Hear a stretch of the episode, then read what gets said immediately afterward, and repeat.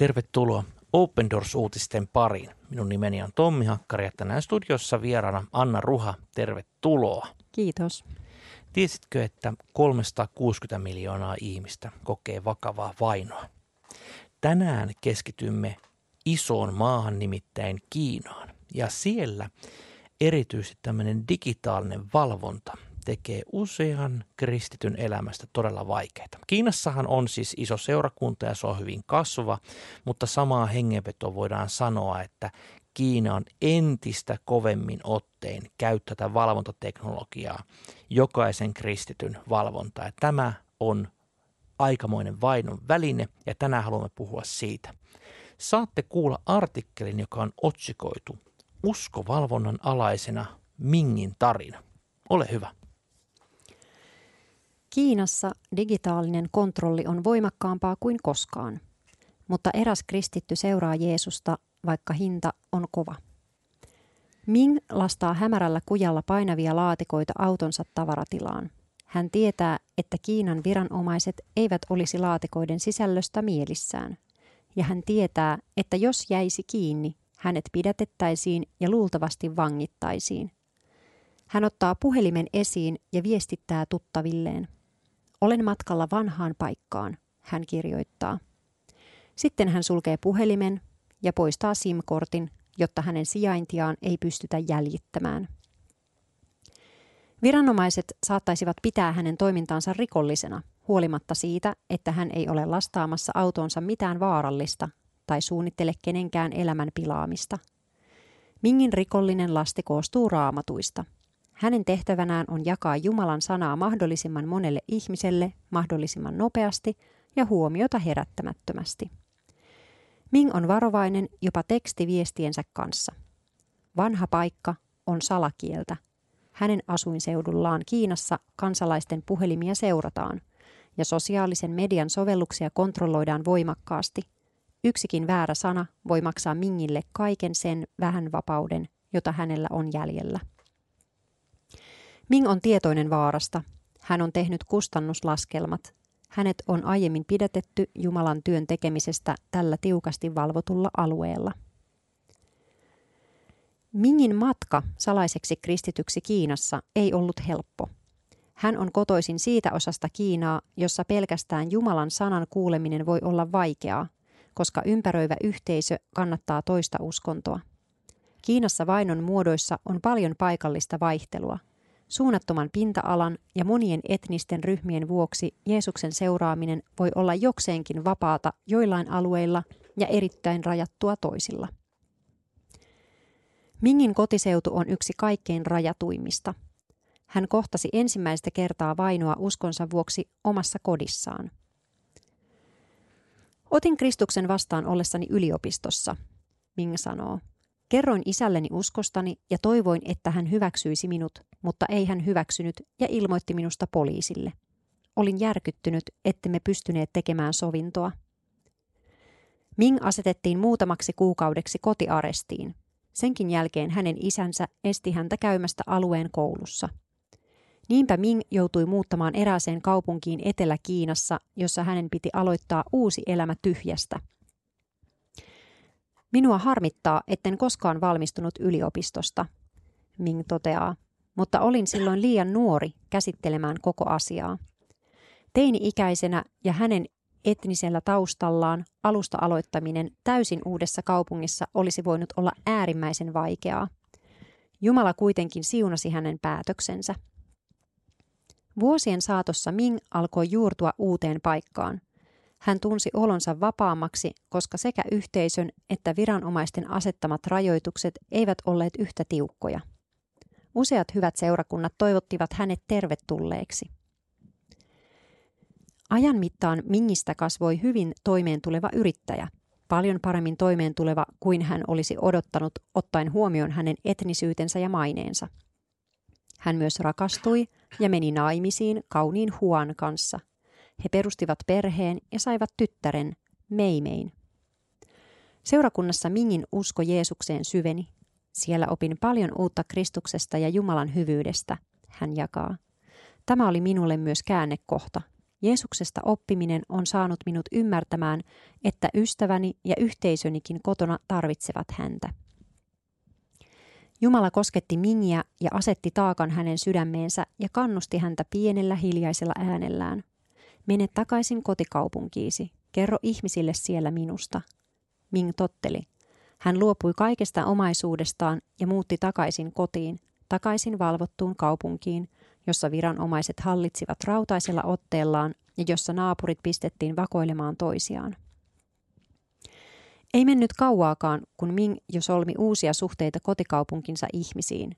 Hän alkoi johtaa pieniä ryhmiä salassa, tavata kristittyjä huomaamattomissa paikoissa ja opiskella Jumalan sanaa. Ming perusti erään kristityn ryhmän kanssa uuden yrityksen, joka toimi samalla peiteliiketoimintana, jotta hän voisi jakaa raamattuja. Yritys kukoisti jonkin aikaa, kunnes koitti päivä, jolloin peite riisuttiin. Ming liikekumppaneineen pidätettiin. Ihmeen kaupalla hänet kuitenkin vapautettiin. Hänen liikekumppaninsa eivät olleet yhtä onnekkaita.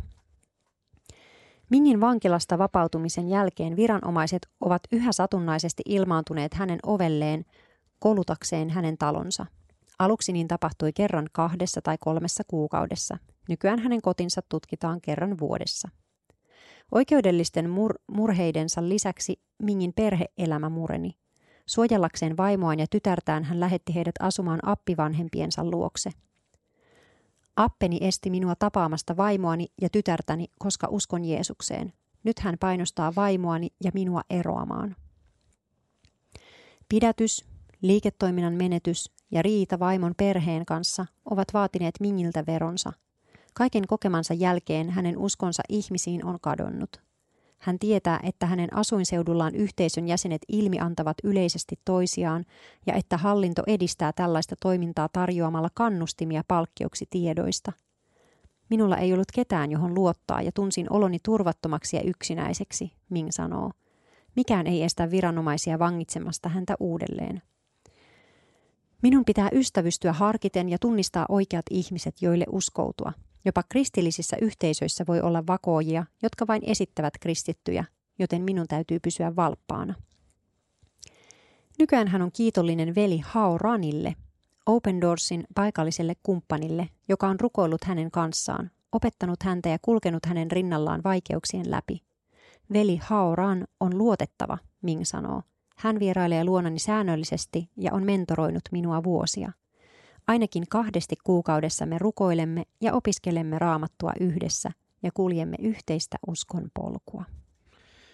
Ajattele veljemme Mingiä. Hän todella menetti sen kaiken. Hän oli yliopisto-opiskelija, sen menetti. Sitten hän perusti toimivan yrityksen, menetti sen. Lopulta hänen elämänsä rakkaus, vaimo sekä lapsi, hän menetti nekin.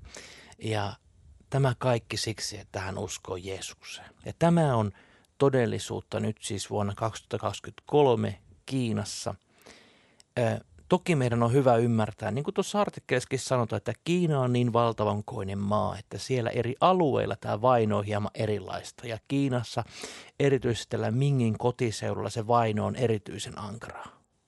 Mutta ajattele, sä menetät kaiken, mutta silti sulle jää se tärkein, mm. Jeesus. Kyllä. Ja just se, että ne alueet on hyvin erilaisia ja Mingillä oli mahdollisuus olla siellä, asua siellä vapaamalla alueella, mutta selkeästi häntä oli varustettu siihen. Hän joku semmoinen poltteleva kutsu sisällä mennä just sinne alueelle, missä se on vaikeampaa, missä hän kokee, että, että täällä hänen tarvii kertoa Jeesuksesta ihmisille – niin, hän tavallaan jätti tietyllä tavalla vähän helpommankin elämän, ehkä sen niin kuin, sanotaanko näin niin kuin järkevän ratkaisun, eikö totta?